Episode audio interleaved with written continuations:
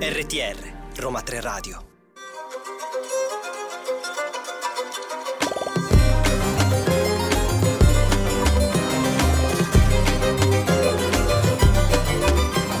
La ladra di libri è tornata anche oggi per parlarvi di perle editoriali. Sono sempre io, la vostra Carola, e oggi voglio partire da una delle frasi più celebri presenti nel film di uno dei supereroi più amati al mondo. In Spider-Man, se vi ricordate bene, zio Ben Parker pronuncia la mitica frase da grandi poteri derivano grandi responsabilità. Ed è proprio da questa frase nata dalla mente di Stan Lee da cui voglio partire. Vi ricordo che nella scorsa puntata ho parlato proprio del libro dedicato dedicato a Stan Lee e eh, la potete riascoltare con il podcast sia su Spotify e sia su SoundCloud. Tornando a noi, ci sono delle opere letterarie che ho letto ultimamente che secondo me rispecchiano appieno la frase di Spider-Man. Eh, nella trilogia della notte dell'inverno, scritta da Catherine Arden, edita da Fanucci Editore e nella collana Crimini di carta, in particolare in La misteriosa scomparsa della riluttante fata dei libri di Elizabeth George e Il Vangelo di Saba di Lindsay Fair Fei, i protagonisti devono fare i conti proprio con i loro poteri e con le responsabilità che comportano. E quindi questa frase di Spider-Man ci calza a pennello. Partiamo dalla trilogia della Arden, che è composta da tre volumi. Primo è L'orso e l'osignolo, la seconda è La ragazza nella torre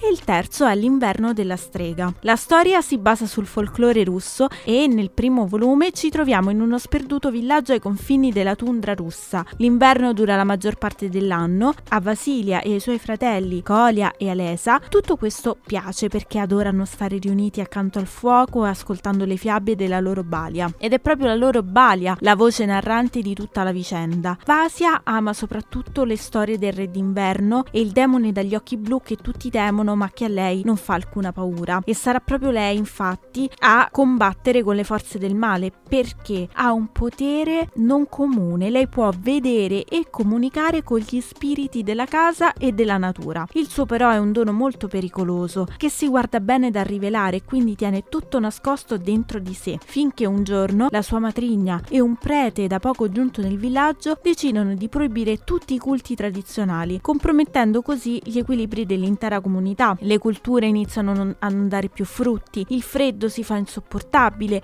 le persone vengono attaccate da strane creature e quindi la vita di tutti rischia di essere in serio pericolo. Sarà proprio Vasia l'unica l'unica che può salvare il villaggio ma- dal male, ma per farlo ovviamente deve entrare nel mondo degli antichi racconti, deve inoltrarsi nel bosco e affrontare delle grandi minacce. La prima che incontra è l'orso, appunto. Da qui prende vita la vicenda, questo è solo il primo libro. Nel secondo troviamo Vasia che trascorre la sua vita in un convento che si traveste da uomo per poter sopravvivere. Poi abbiamo tutta la corte imperiale russa, ci troviamo a Mosca pesca, ci sono villaggi che bruciano, banditi che, rapiscono le fanciulle e c'è anche il gran principe e i suoi boiardi che si imbattono in un giovane uomo in groppa a un magnifico destriero. E chi sarà mai questo ragazzo misterioso? E Vasia in un certo punto si ritroverà nel mezzo di una guerra tra due stati, tra la religione, il folklore e tra antichi fratelli. Quindi c'è la storia di un impero, ci sono personaggi curati, anche se non dettagliatissimi come di solito piacciono a me perché a me piacciono dei personaggi che siano caratterizzati alla perfezione. Qui sono molto curati. Non aspettatevi anche una classica eroina fantasy in senso classico perché la nostra protagonista matura piano piano con il tempo, è piena di paure, insicurezze e soprattutto commette tantissimi errori dai quali però riesce ad imparare tanto. Cade ma è pronta a rialzarsi e si rialza per affrontare il suo destino. Si parla di libertà, di affermazione di se stessi. Abbiamo anche un racconto nel racconto perché appunto come vi dicevo all'inizio, è la balia a raccontare i fatti che si succedono. Il primo libro serve un po' per farci assaporare questa atmosfera, per farci immergere nella storia ed entrare in sintonia anche con i personaggi. Nel secondo volume invece si entra proprio nel vivo dell'azione, è sicuramente più dinamico, più movimentato. Il paesaggio, la Russia, la città, Mosca non fanno solo da sfondo alla vicenda, ma il paesaggio diventa un vero e proprio protagonista a tutti gli effetti. Si parla di streghe, di emancipazione femminile finire e se vi ricordate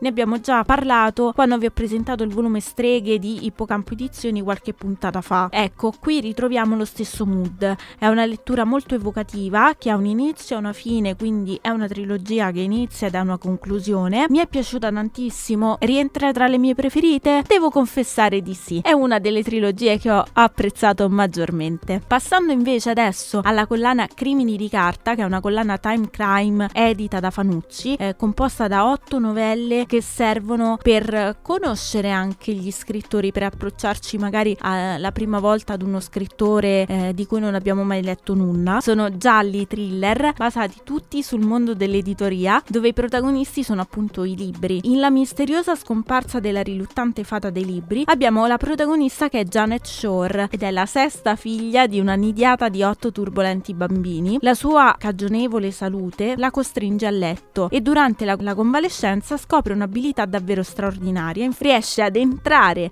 nelle storie dei libri sia con la mente che con l'anima, ma addirittura con tutto il corpo. Prima di entrare nei libri, lei deve legare al suo polso una corda in modo tale che eh, funzioni da ancora e che la tenga ancorata appunto al mondo reale. Ovviamente questo è un dono tanto prezioso quanto difficile da mantenere segreto e da gestire. Durante una diatriba letteraria, lei confessa di avere questo, questo dono alla sua amica Muni, che però non riesce a tenere la bocca cucita e lo rivela in pochissimo tempo a tantissime persone. E tutti iniziano ad andare da Janet per eh, farsi immergere nei libri, perché chiedono veramente di entrare nelle storie più disparate, da Orgoglio e Pregiudizio a Harry Potter a Twilight, insomma, veramente ogni genere letterario è ammesso. Janet inizia ad essere sommersa da queste richieste e decide di fuggire, non solo perché ha tantissime richieste, ma anche perché riceve una delusione d'amore. Colui che credeva l'amasse in realtà eh, si rivela essere un menzognero. Decide di, com- di cambiare completamente vita, va in un ambiente asettico fatto di contadini, cambia nome, da Janet si fa chiamare Annapurna, solo tanti anni dopo ritorna nella sua città natale e decide di lavorare in una biblioteca. Ovviamente decide di mantenere il suo nome segreto, cioè si fa chiamare sempre con il falso nome di Annapurna. Un giorno rincontra Muni e la trova eh, insoddisfatta della sua vita e così, confessandole di essere in realtà Janet,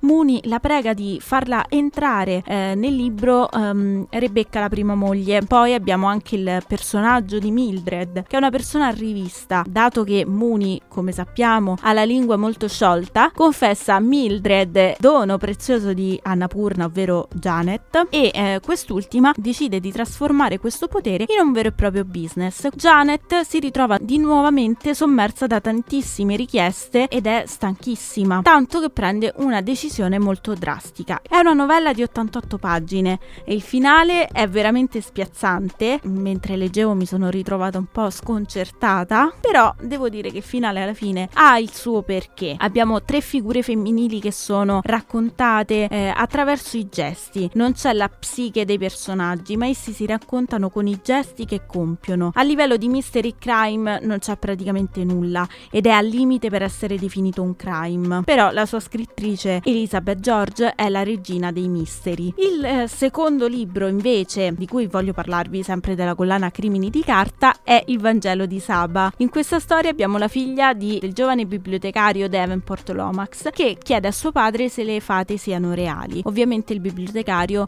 decide di sviarla e, gli, e di indorarle un po' la pillola. Tutte le sue certezze vengono meno quando eh, il signor Grange si fa strada insomma nella sua biblioteca per indagare su uh, demonologia, su misfatti strani, libri strani, libri di stregoneria, grimori. Questo gentiluomo fa parte della confraternita di Salomone, che è un club per appassionati del soprannaturale e a questo bibliotecario viene mostrato un antico grimorio attribuibile alla celebre regina di Saba e si dice che il tomo contenga un immenso potere e che avvileni chiunque osi leggerlo. Ovviamente il signor Lomax avrà bisogno dell'aiuto di uno dei più abili investigatori di tutti i tempi per risolvere il caso. Stiamo parlando di Sherlock Holmes. Infatti ritroviamo la sua figura e anche quella del suo caro e fedele amico Dr. Watson. Il tomo sarà veramente avvelenato? Sarà veramente un oscuro oggetto dai poteri misteriosi o c'è forse lo zampino destino di un umano. Sherlock Holmes risolverà il caso e per scoprire come andrà a finire io vi invito a leggere il Vangelo di Saba di Crimini di Carta. La puntata di Ladra di Libri finisce qui, io vi ricordo l'appuntamento tutti i mercoledì e sabato pomeriggio su radio.niroma3.it e ovviamente ascoltateci po- in podcast su Spotify e SoundCloud. Buona lettura a tutti!